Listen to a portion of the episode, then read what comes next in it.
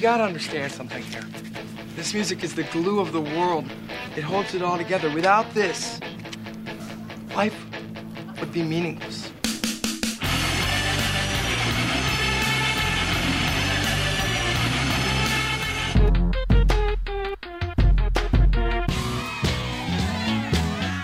What are you getting so crazy about? It's just music. You've heard about the studio greats in places like New York, LA, and Detroit in the 60s and 70s, but as good, if not better than all of them, was the crew in Muscle Shoals, Alabama. I'm Jim DeRogatis. And I'm Greg Kot. Keyboardist and songwriter Spooner Oldham joins us for a conversation about the Muscle Shoals sound. Then we review the new album from pop diva Janet Jackson. That's all coming up on Sound Opinions.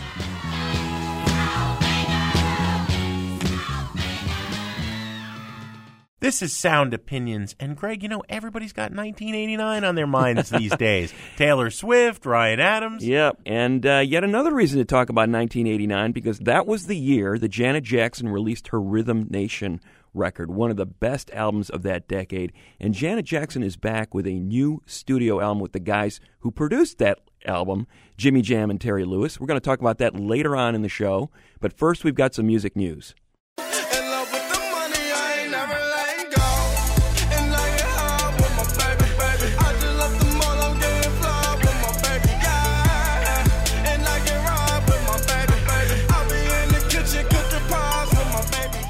That is Fetty Wap with Trap Queen. Jim, I like saying Fetty Wap. I'm just going to say that for the next two minutes. I think that'd be great. It is one of the most hilarious names in hip hop. He's also got a number one album. Trap Queen, by the way, was a top 10 single, one of three off this album that were pre released over the last year.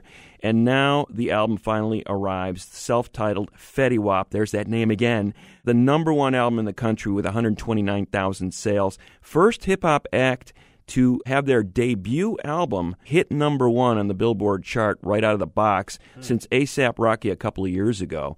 Number two on the chart, another hip hop act, Drake and Future, their collaborative mixtape, What a Time to Be Alive. And for something completely different, at number three, Don Henley. Still a member of the Eagles, I guess, but he's out with a new solo album that's very country oriented. And speaking of country oriented, we've got George Strait. He is a country titan. He's got the number four album in the country. This is his 20th top 10 album, Jim. Greg, talk about returning to the charts. November 6th is the release date for the latest product from Apple Corps Limited. Beatles 1 came out originally in 2000. It was reissued and remastered in 2011. Now that collection of the Fab Four's number one hits is coming out for a third time. The 50 restored videos and promotional films being added. Apple's tagline is one plus one equals three.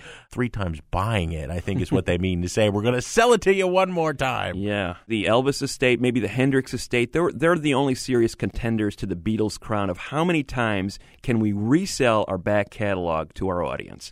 but it'll debut at number one. It's a guaranteed. Greg, of course, the Billboard Top 10 Albums chart measures what is actually being sold, but there are innumerable other ways to look at how music is actually being consumed by Americans. I think one of the ways that, that we haven't thought about much is what is collecting the most quarters from people in jukeboxes across the country. Elliot Ramos is a digital reporter and designer for the Wall Street Journal. He came up with this interactive tool that enables you to enter a zip code and utilizing data from the jukebox vendor TouchTunes, uh, it looked at 60,000 jukeboxes across the U.S. by zip code. So you're curious, let's say Greenwich Village, my old stomping ground when I was at NYU, right? The top three most often played tracks are two by Taylor Swift, Shake It Off and Blank Space, and one by Queen, Fat Bottom Girls.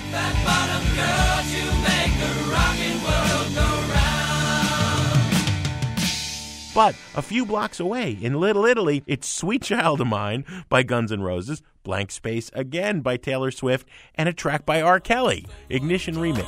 It's the freaking weekend, baby. I'm about to have me some fun. You can do this for any zip code in America. We have the link on our website, soundopinions.org. I think it's great to go block by block in America and see what people are actually listening to.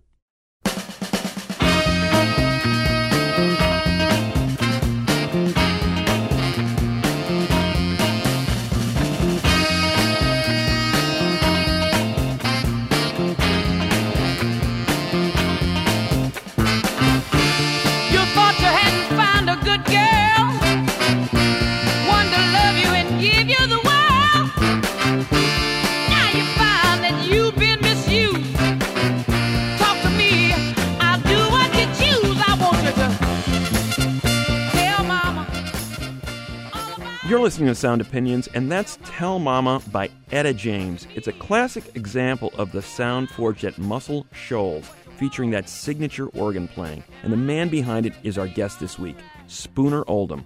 When we talk about the Muscle Shoals sound, we're referring to one that came out of Muscle Shoals, Alabama, in the 1960s, especially Fame Studios, and one that would be sought after and emulated for generations after. And what's remarkable about Muscle Shoals, unlike some of the big centers for soul and R&B at the same time, like Memphis or Detroit, you know, Muscle Shoals is this relatively small and obscure place right in the northwest corner of Alabama. I mean, it's in the middle of nowhere in a lot of ways.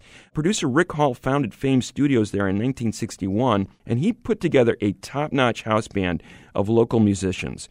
That crew was responsible for some early hits by Arthur Alexander, Jimmy Hughes, Percy Sledge, and a group of these studio pros, sometimes called the Swampers, ended up branching off to start the Muscle Shoals Sound Studio down the road. So in this one remote little town, you had two different studios churning out dozens of classic R&B tracks. Pretty soon, record executives from the north were, you know, saying, "Look, these guys are making the best sounding records of the day. Let's bring some of our artists there to record as well." So you had major artists like Aretha Franklin, Cher, Paul Simon, coming down there to record with these session pros, even the Rolling Stones. They were deeply inspired by what they were hearing out of this little town in Alabama, and they came there to record Wild Horses and Brown Sugar. You know, Greg, from time to time, we really enjoy highlighting musicians who have played on countless records that you know and love, and they deserve to be household names, but they aren't because they were studio pros.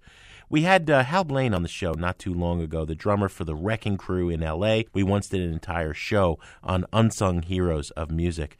Spooner Oldham certainly qualifies as another artist whose contributions have been enormous, even if he's largely unrecognized by the public.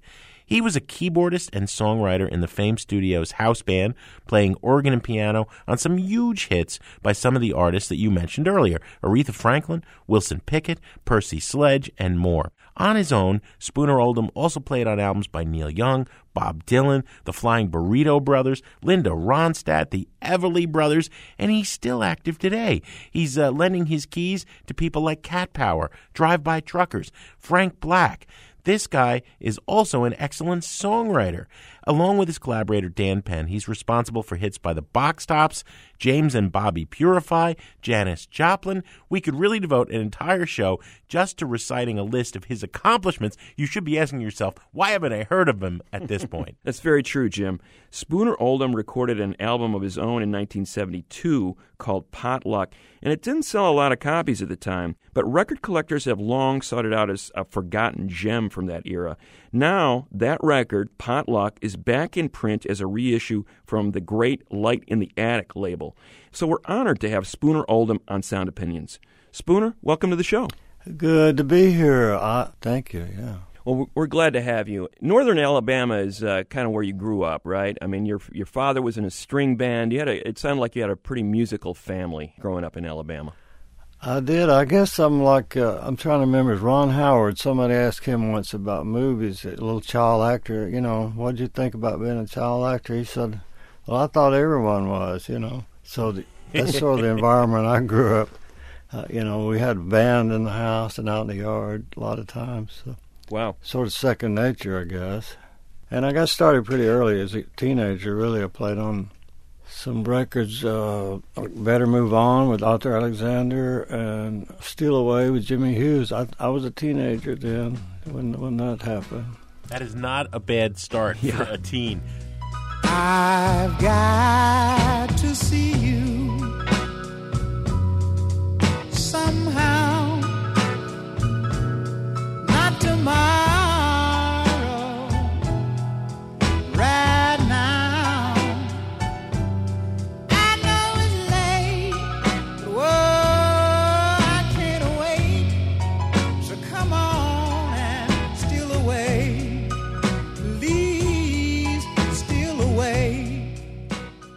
got steeped in rhythm and blues pretty early from those experiences, you know. And, and it seemed like a lot of rhythm and blues things followed. So you were born Dewey Lyndon Oldham Jr.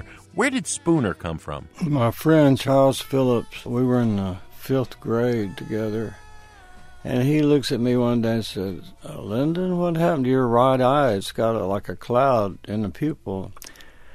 And I tell him the story that when I was a little toddler, two or three years old, I climbed up on the kitchen stove handles. I, I saw what I thought was an empty pan. I pulled it off the stove. It happened to, it was clean, but it happened to have a spoon in it. It fell, hit me in the right eye, and blinded me, basically. And, and it formed this little uh, cloud in the pupil. So he thought it was sort of funny. I disliked him for a couple of weeks. I wouldn't. I'd get in the hall. I'd hide. I thought, what a cruel joke! it doesn't joke. sound you know? that funny, no. no, but I laughed myself, and, and I realized children, they weren't being cruel. They just liked uh, the short, easy to remember name. I think. It's an interesting area you grew up in. You, you, you talk about sort of being in the middle of nowhere, and, and in some ways that's true. But the musicians who have come from that area have talked about this triangle that you're in the middle of, you know, musically, you know, Nashville, Memphis, New Orleans, maybe add Augusta Right. to that as well. How did you hear all this kind of music early on? Radio was big, you know, different shows. There was, of course, WLAC out of Nashville, John R. and Hossman Allen. They played the rhythm and blues records. Hey everybody, John R. Way down south here in the middle of Dixie. I'm back on the scene, and I'm back with Ernest. You ready for that? But I guess I didn't buy or hear many records. I, I, what we didn't have a lot of that in the house. And if you went to a show, it would be like a talent show, meeting all the local, and joining counties. You know, these musicians, singers, whatever it may be, jugglers. Was it always organ, Spooner, or did you become the go-to organist in Memphis and Alabama by default? My first instrument I learned was a mandolin because that's what my dad played. I got him to show me a few chords, and then uh, I bought a twelve dollar guitar Stella Awful. I bought that when I was picking cotton one weekend. You three dollars per hundred pounds. I would pick eighty hmm. pounds. Piano I discovered in eighth grade. Ronald English, my friend, and I were walking down a hallway at school, and there was an empty room, but it had an upright piano against the wall. And I said to Ronald, "You ever sing?" Ronald, he said, "Well, I sing a little." So we got in there that old piano and played a whole lot of shaking going on, or at least Jerry Lee Lewis was on the radio at that time with a hit record. Come on over, baby. Whole lot of shaking going on. Yes, I say, come on over, baby. Baby, you can't go wrong. we sort of got through the thing all right, uh, considering we'd never played together. And then the next week we started practicing. We got pretty good with cover records. We weren't writing then, and people would ask you to play their little parties, you know, for a few dollars, kind of thing, or or nothing. Organ came along uh, probably by manner of actually recording on a record that you know, there's an organ there. It needs an organ on this song, and okay, that's C, that's G, you know.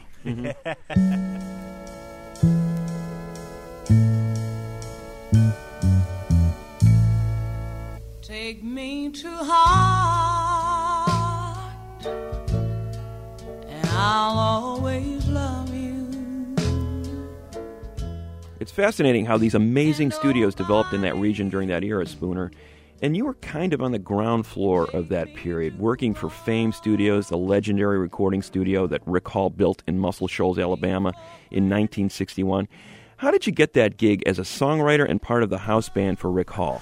Rick, uh, like I said, I, I happened to play on, on his first couple of records that became hits, but uh, then there was a point when Rick Hall gets me in his office. He just built this Fame studio, actually, and he says to me, I'd very much like you to join us, and would you do it with us, and blah, blah, blah, and how much money you need? I said, I think I said $25 uh, week because all I need really, I'm living at home. I uh, smoke cigarettes and I buy gas for the car. You don't eat, right? You don't need food. Who needs food? It, you know, also it was uh, access to the studio to write and play, and and I became the. Um, of course, David Briggs was the first generation piano player. I call it for uh, because he, and Norbert Putnam, Jerry Carrigan, Terry Thompson, and others. You know, they they were like there on the Tommy Roe Everybody record. Everybody, everybody, everybody's had a broken heart now. Everybody, everybody, everybody's had the Those guys, they moved on to Nashville. So we started what I call the second generation house band. So now you're signed up as a keyboardist and a songwriter at Fame Studios, and you begin this fruitful collaboration with your songwriting partner, Dan Penn.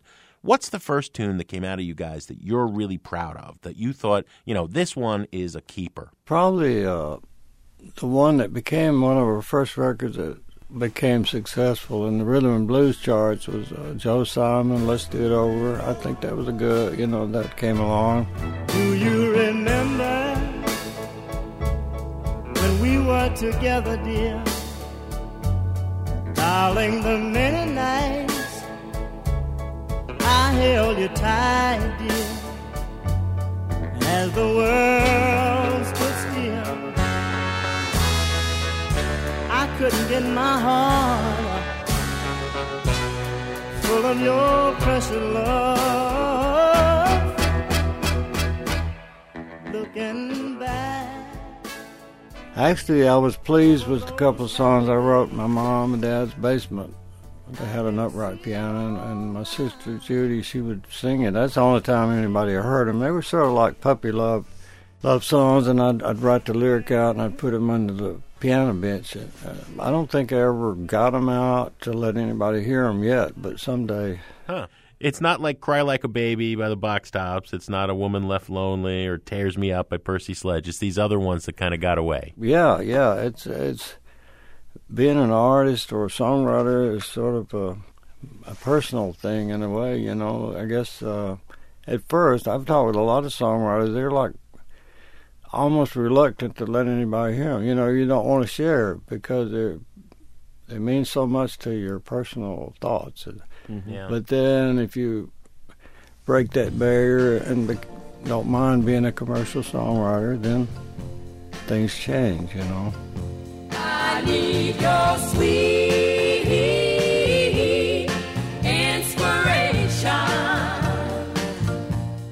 going to continue our conversation with great session keyboardist Spooner Oldham after a short break. And later, we'll give our opinions on the new album by Janet Jackson. That's all coming up on Sound Opinions from WBEZ Chicago and PRX. Inspiration.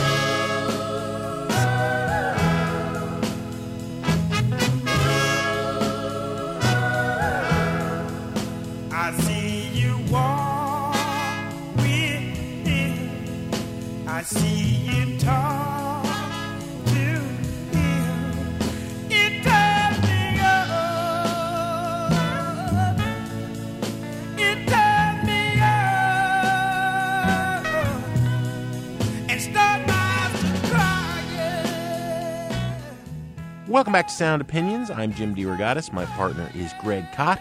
And today we're joined by Spooner Oldham, a great songwriter and session keyboardist who helped define the Muscle Shoals sound coming out of northern Alabama in the 60s and 70s. Spooner, let me ask you about one of the dozens of hits you played on Wilson Pickett's Mustang Sally. 1966, only one of the greatest rock songs ever. Do you remember that session or they all just blur together? No, no, no. That one in particular, Mustang Sally, I remember well because Wilson, he was always fun to work with. And it was in Fame Studio. And, and that day I went to the recording session and I'm thinking, this is going to be a fun day. Well, they played this little demo. Uh, Sir Mac Rice had written the song, and and I, I don't think it had a keyboard on it, piano or organ. So I'm sitting on the organ bench, and you know, folks are tuning their guitars and bass, and we're about ready to start. And I'm thinking, well, I want to, I want to be on this session. I want to make my money. I want to be pleased with the day. Right now, I don't have anything to offer, so I just sort of meditated, dreamed a second. And, uh, I thought, well, I wonder what it would be like if I drove a Harley Davidson motorcycle to the studio. What would it sound like? and that's my interpretation on that record. Uh, wah, wah, wah, you know. Guess I have to put your flat feet on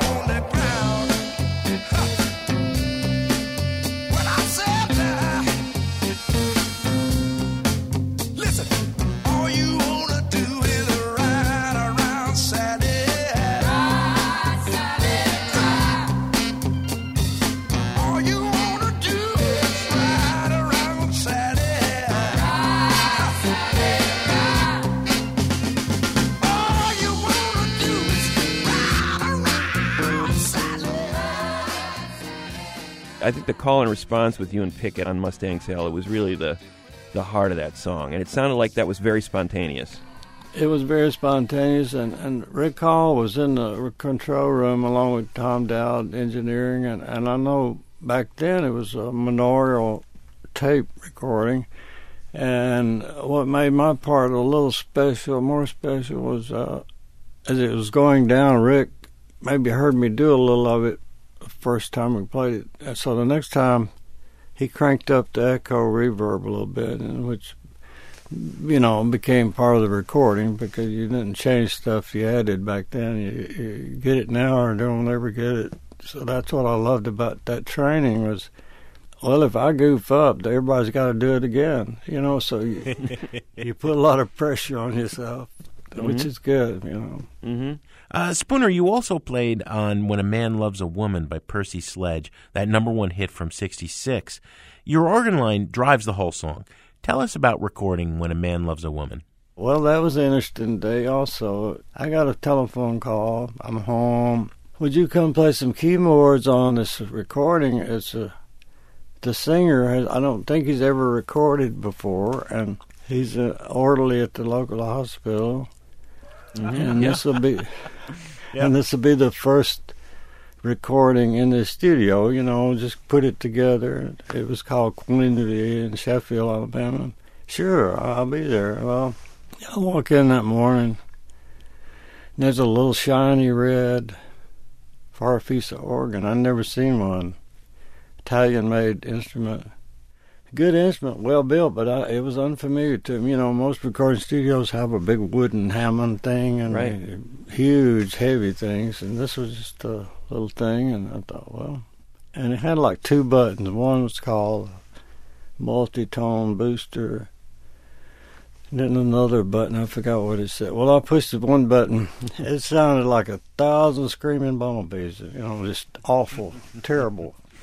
I thought, well, this isn't going to work. Uh, my heart's sinking, and and then I pushed the other button. My heart sort of settled, and I was able to live with that instrument.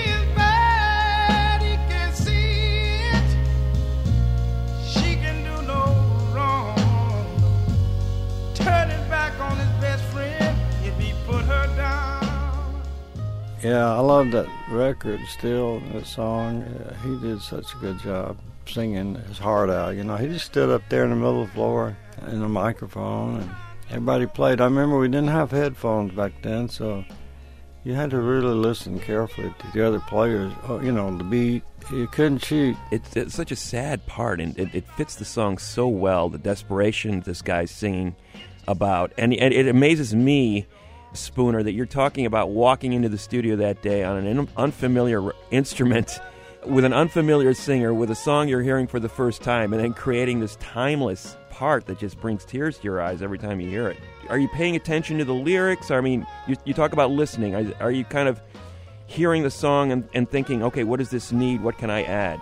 That's a good question. Well, the, the song, the nature of the way it was written, uh, descending chords uh, in my head, that was easy enough to just follow along. You know, don't don't do anything different. Just follow that chord the way it's going.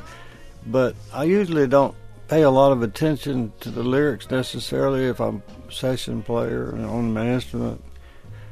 Uh, I listened to a lot of other things first, but that song, it you know, you couldn't avoid hearing it. I couldn't. It, it was just right there in your face. The mm-hmm. lyrics, uh, you know, they're so plain and pretty and soulful. Yeah, but something about that kind of situation where you're forced to I don't know, reach deep to be a part of it. It sort of has its pluses, I think, you know. You're listening to Sound Opinions, and we're talking with Spooner Oldham, not only a great keyboardist at Muscle Shoals, Alabama in the 60s, but also a great songwriter.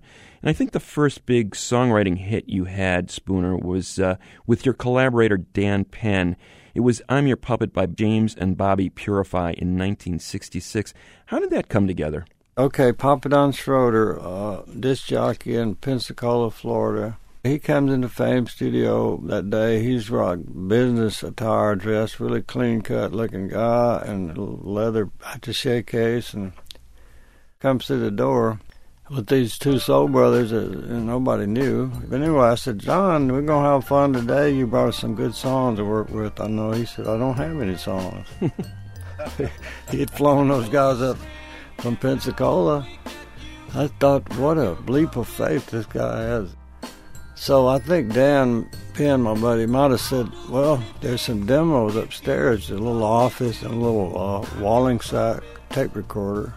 And it must have been like an hour, hour and a half. He came down the stairs and into the studio and said, waving this box and said, I, I think I found a song. And what you got there, Don? It's the puppet. And uh, that's the way the song was discovered, so to speak. The band, the rhythm section, we got the song together, sort of. The singers were singing it well. Somebody said, Well, I think it needs horns. The horn players locally in Muscle Shoals, Alabama, most of them had a day job and they would get off the factory job at midnight. So we waited until midnight uh, till they got over there.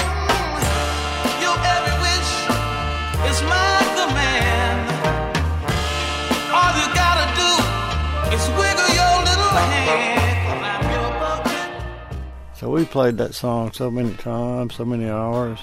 I didn't have time to think about it may be a hit or not. Yeah, it, it, seems like a lot of this stuff was created. It, it, almost felt like it was coming out of thin air. It was uh, it was made on the spot. It was very spontaneous. It almost seemed like it would have ruined it if you guys had spent too much time thinking about it. I remember one afterthought was like it's almost finished, and somebody I don't know suggested a bell sound on it. And found a high school looking glockenspiel and I couldn't find any mallets to play it with. And I think I found a, you know, the metal beer can opener, soda pop opener. Mm. So I had one of those, and that's what's on the record. It's metal on metal, you know.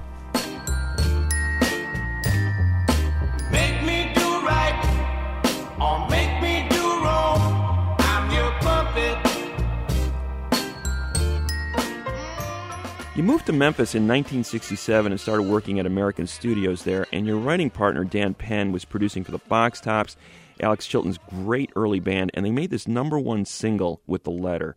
Then you and Penn teamed up to write another huge hit for them, Cry Like a Baby. What was that recording like? Well, uh, the recording was a lot of fun because Dan and I had a difficult time getting to that song. Well, first of all, he, Dan called me. Said the record company's been after me about three weeks to uh, get another record out. You know, this letter they did number one, and uh, could you help me write something? I, I don't. I sure I'd love to try to write. Well, we wrote all night and didn't have any concrete song really. We basically quitting to go home. We turned the power off in the studio. Went across the street, ordered breakfast. I think we ordered food. I laid my head down. I was really tired. And I raised it up, looked at him. I said, uh, "I could cry like a baby." He, and I'm I'm I'm just being truthful, you know. Like uh, we'd been all this work and no results. And he said, "What did you say?" I said, "I could cry like a baby." He said, "I like that. I didn't expect to hear those words. I like that." You know.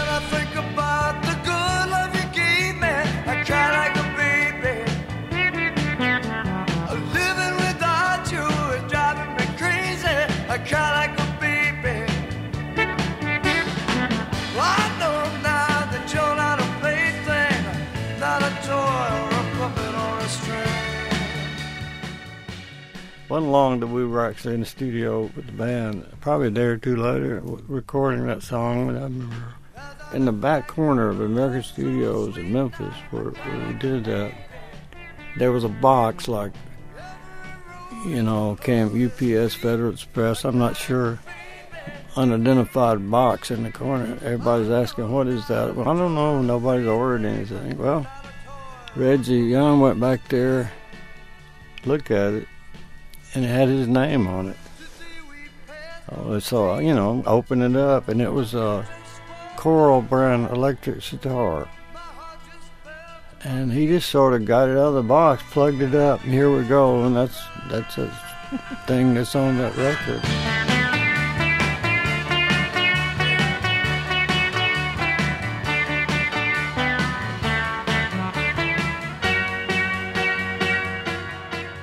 I got to ask you about one really productive collaboration. Uh, your recordings with Aretha Franklin. Aretha had been making records for years for Columbia with uh, just middling success. Then she signs up with Atlantic, and Jerry Wexler sends her down to Muscle Shoals to work with you and the band. Out of that session comes I Never Loved a Man and Do Right Woman. And those songs, are, you know, really got her career jump started. Tell us about working with Aretha. Back then, I was at Fame Studio in Alabama, and there was a chalkboard at that time had a month's activity of any, like week one, two, three, four, and uh, I think it was January. Week one was Aretha Franklin. I barely knew her. I mean, I'd bought one of her Columbia albums, I think. Sort of a cocktail kind of music. It didn't move me, you know. I'm sure it didn't move her that much, probably. What is romance without the one you love? It's heartbreaking misery without the one you love. So I'm thinking, well, it's going to be interesting. Uh, see what we can come up with. Well, day one, song one, I Never Loved a Man popped out of the chute to do, this is what we're going to do first. And we were all just sort of scratching our heads. What are we going to do with this song? Uh, we couldn't find uh, the right way to go with it. So I just sat there a minute and meditated, reaching for something uh, to work with in my head. And I just sort of noodling that little phrase.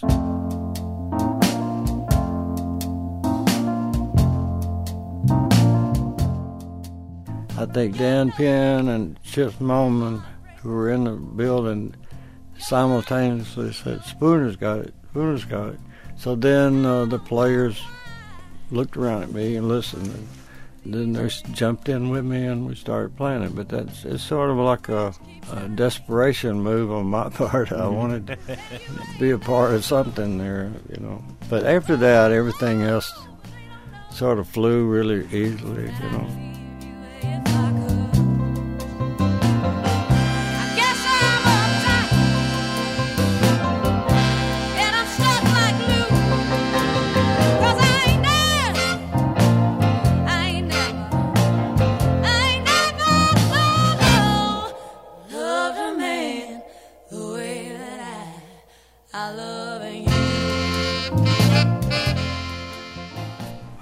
Three albums with her, Atlantic Records. There was a lot of hits came out of all that stuff. Yeah, you played on uh, Chain of Fools and uh, Respect, right? I mean, that was, uh, that was some big records for Aretha Franklin. What kind of a person was she to work with in the studio? She was just a treat. She was no problem. She was always good natured, and uh, hopefully she found her a home there for a minute with this band and this studio. You know. People get There's a train coming. Don't need no baggage. You just get on board. All we need is faith to hear the diesels humming. Don't need no tickets. We'll just thank the Lord. Spooner, I'm, I'm curious about the racial atmosphere of recording in northern Alabama in the 60s. You had white musicians and black musicians coming together for these sessions, and they couldn't always do that out in society. How big a role did race play in the musical environment? Well, it was very interesting to me because you know it was something new. I was pretty young, and uh, so I was fascinated by the process. Of course, I grew up like most everyone here to listen to music, big bands or whatever, and you notice there was black and white musicians. and They all played well together, but you didn't. And then all of a sudden, there they are together with you know, and so they're just so they were so studious and appreciative to be there with us, and vice versa. So yeah, it was an easy process of uh, uh, integrating in in the recording studio musically because uh, you know each have a little something different to offer in a way, you know. And So the, the ugly tensions we sometimes saw on the TV news are not there when people make music together. Exactly right. Yeah, I, you know, I can go home, uh, uh, racially mixed recording session, and go home at night and see them getting hit in the head with clubs and, uh, you know, all this stuff at night. But thinking what a different world that is out there and Yeah. what, what we're experiencing in here. What do you attribute that to? Was it a mutual respect kind of thing? Was it was it instant? Exactly. Yeah, mutual respect, or or maybe anticipation of something good coming out of what we're doing together. You know, I think that was a big part of it. Uh, I wonder what's going to happen, and then you try to make it happen well, and so I think that little that that thing of respect, mutual, trying to appreciate each other's talents. You know. One of the uh, guitarists in Muscle Shoals, Jimmy Johnson, once told me a story saying, you know, I, I often wondered why the KKK didn't give us more problems because we were doing these racially integrated recording sessions all the time. And he says, I finally figured out that I think they just liked the music too much to, to ever want it to stop. Well, I could be right, you know, yeah. We've always heard music universal language, and I guess it still stands. And some truth to that, you know. Oh no, my friend, she's not the one for you, my friend. You'd better get away. You'd better stay away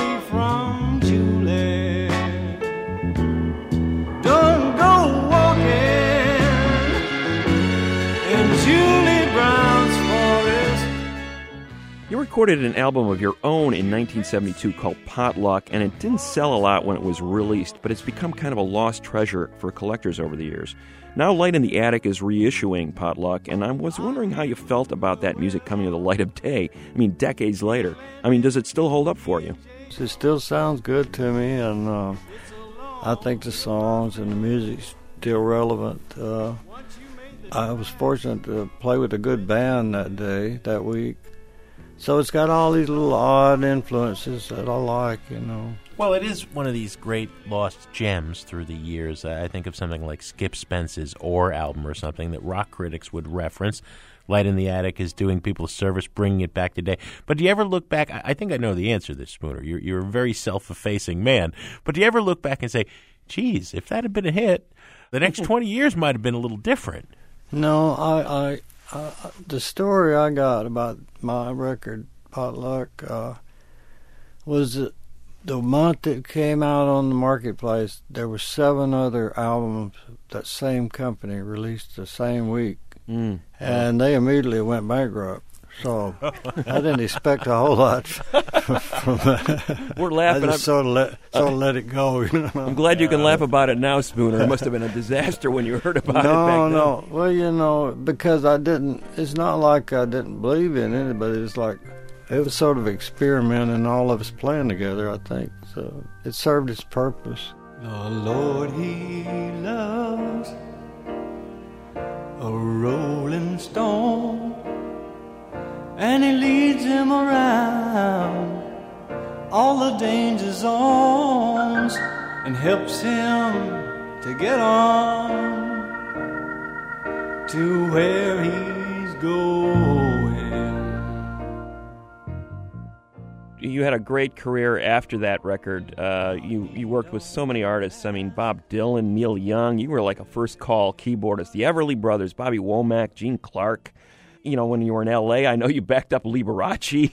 I mean, Yeah, it's an incredible array of artists that you worked with. Is there anybody that you would like to work with that you haven't had a chance to collaborate with? Is there anybody kind of on that list? Oh, that's a good question. I don't know. I really can't answer that. But one name in L.A. that I, I will mention, Linda Ronstadt. She was fun to.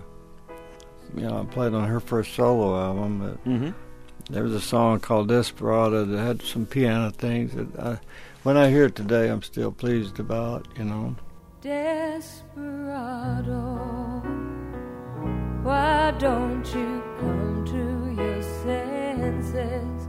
You've been out riding fences for so long now. Oh, a hard one.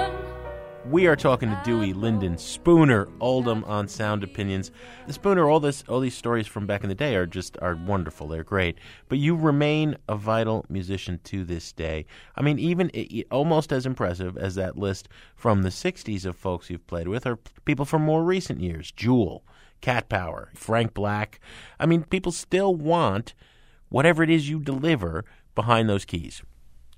Well, I think uh, an artist who, you know, looking for something fresh and different, hopefully they can find that with me because that's my whole attitude is, you know, try to show up with something fresh and different and creative. And I mean, there's room for all of us. There's room for written arrangements. People do that well. But in my case, my kind of playing is. Uh, sort of reminds me of what somebody said about Chet Atkins. Said, uh, "Do you read much music?" He said, "A little bit, but not enough to hurt my playing." A woman left lonely soon grow tired of waiting. It's been an absolute pleasure and an honor talking to uh, Spooner Oldham. Spooner, thank you for being on Sound Opinions. I enjoyed it. Thank y'all. So we know a lot of you out there listening to the show love that Muscle Shoals sound. So tell us what's your favorite Muscle Shoals recording, and where do you remember hearing Spooner Oldham's contributions? Give us a call at 888-859-1800 and leave a message. We'll be back in a minute on Sound Opinions from WBEZ Chicago and PRX with our review of the 11th album by Janet Jackson. makes a touchy situation her conscience now and then.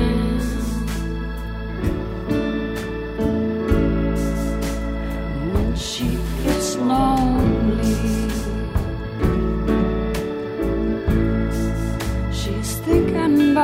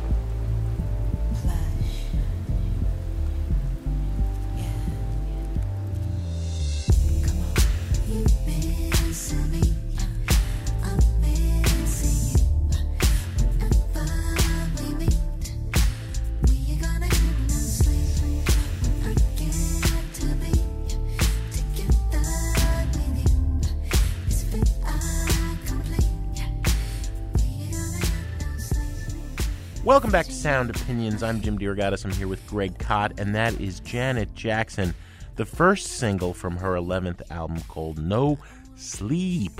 I say it that way, Greg, because it's S L E E E P. Man, who doesn't love Janet Jackson? All right, we, we've been in love with her since she was the younger sister on Good Times. Everybody knows her. She is now 49 years old. The apocryphal, perhaps, story goes that at the beginning of her musical career, she was sitting with her handlers, Joe Jackson, her father. How was she going to get out from under the shadow of those famous brothers? They said, you know, you with the right producers could be bigger than Madonna. And she said, I want to be bigger than Michael. She did step out thanks to the production team, Minneapolis based of Jam and Lewis, that classic album Control in 1986, Rhythm Nation 1814 in 1989. Since then, there's been some stumbles and some successes. The biggest stumble, of course, was in 2004 with the infamous wardrobe malfunction at the Super Bowl when she's duetting with Justin Timberlake. And we were not fans of her last album, Discipline, when it came out in 2008. What is she giving us now that she is reuniting for the first time since 2006 with Jam and Lewis? Let's play a track. We'll come back and we'll give our opinions. This is from Janet Jackson's new album, Unbreakable. It's called Gonna Be Alright, G O N Be Alright, on Sound Opinions. Yeah,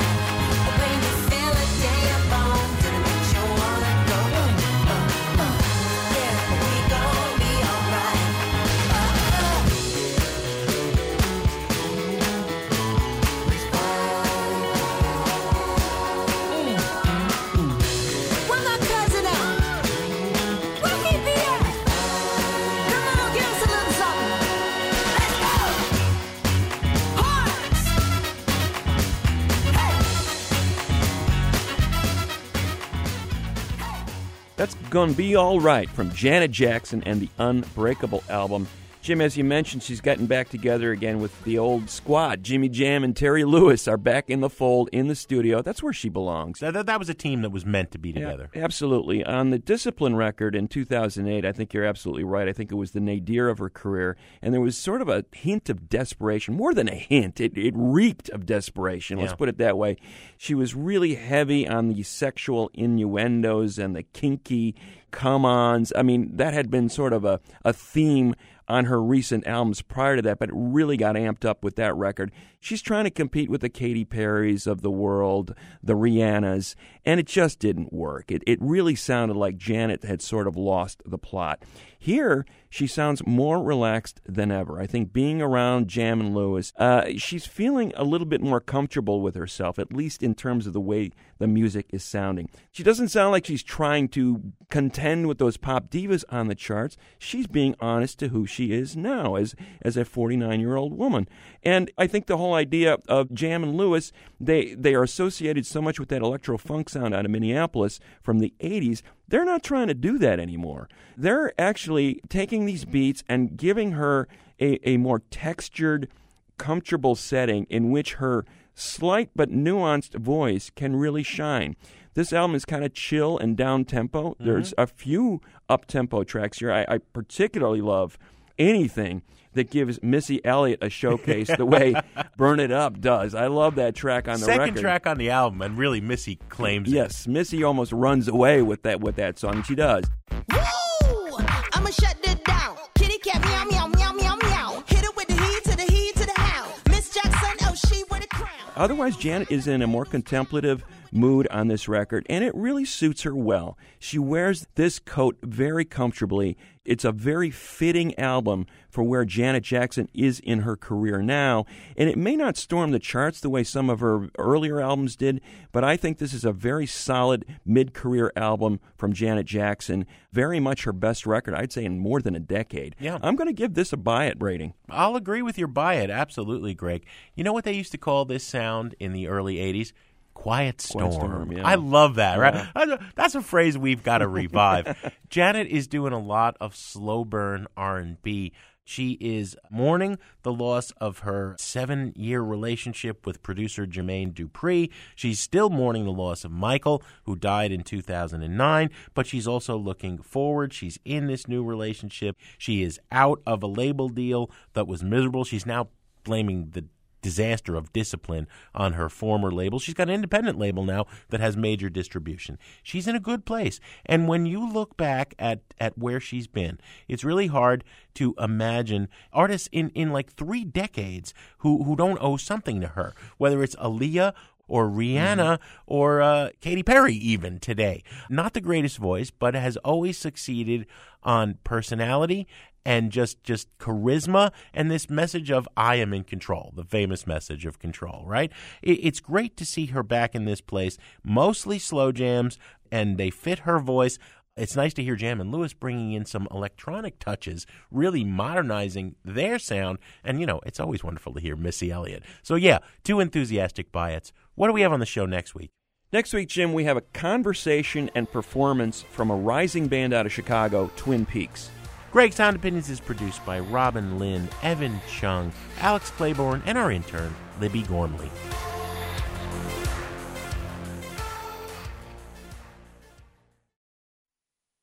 Every time I call her, I got the message. Listen to a voice coming down the line. On Sound Opinions, everyone's a critic. So now it's time to hear what you have to say.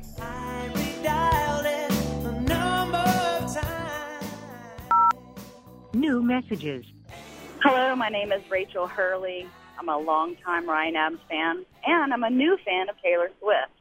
Um, I heard your review on Sound Opinions about Ryan covering 1989, and I think you got it completely wrong. You even misunderstood the article that you referenced. The mansplaining article was about critics saying that Ryan Adams breathed new life into Taylor Swift's songs because Taylor Swift already had fantastic songs. And Ryan Adams realized that and then put his own spin on them. See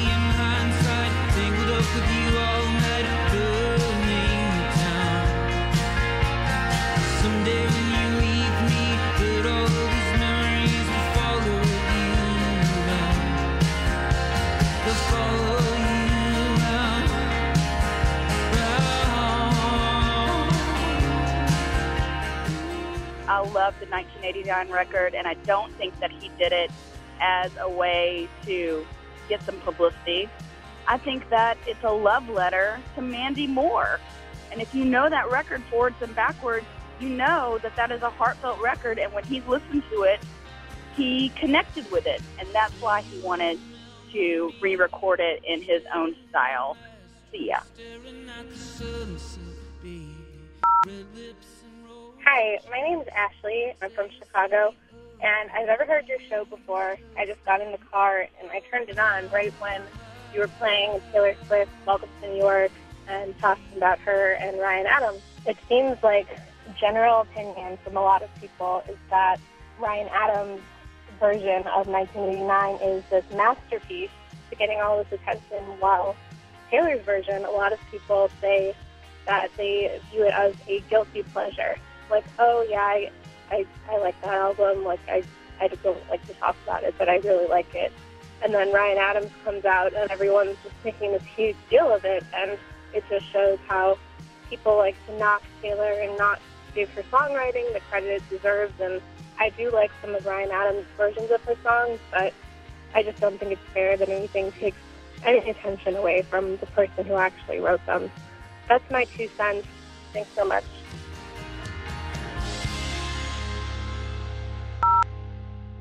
Hi, my name's Gabe. I'm from Chicago. It's a comment about London Calling by The Clash. I grew up in a post-industrial town in northwest Indiana, and I remember the night that my friend Steve took me out driving and said, hey, you got to listen to this. And he played All Lost in the Supermarket. And for me, it epitomized everything about where we were growing up and what was going to happen to us and to the people around us. And it changed my life, and punk rock changed my life. And it started with that album and that song. Thanks. I'm all lost in the supermarket. I can no longer shop happily. I came in here for the special offer. Guaranteed personality. Hi, Jim. Hi, Greg. This is Evan in Ohio. I just listened to your great, great classic album dissection of London Calling, and uh, I wanted to say that I particularly loved how you characterized Lost in the Supermarket as a love song. This resonated for me really well because it's the song my wife and I first fell in love to. So whenever we would hang out with friends at a bar that had a jukebox of London Calling on it, we would take turns uh, playing the song for each other as kind of a secret way of communicating that we were thinking about each other. So cut to eight years later, we still consider it our song. We played it at our wedding and made everyone dance like crazy to it. Hearing your take on the song did my heart good. Thanks again, guys. Love the show.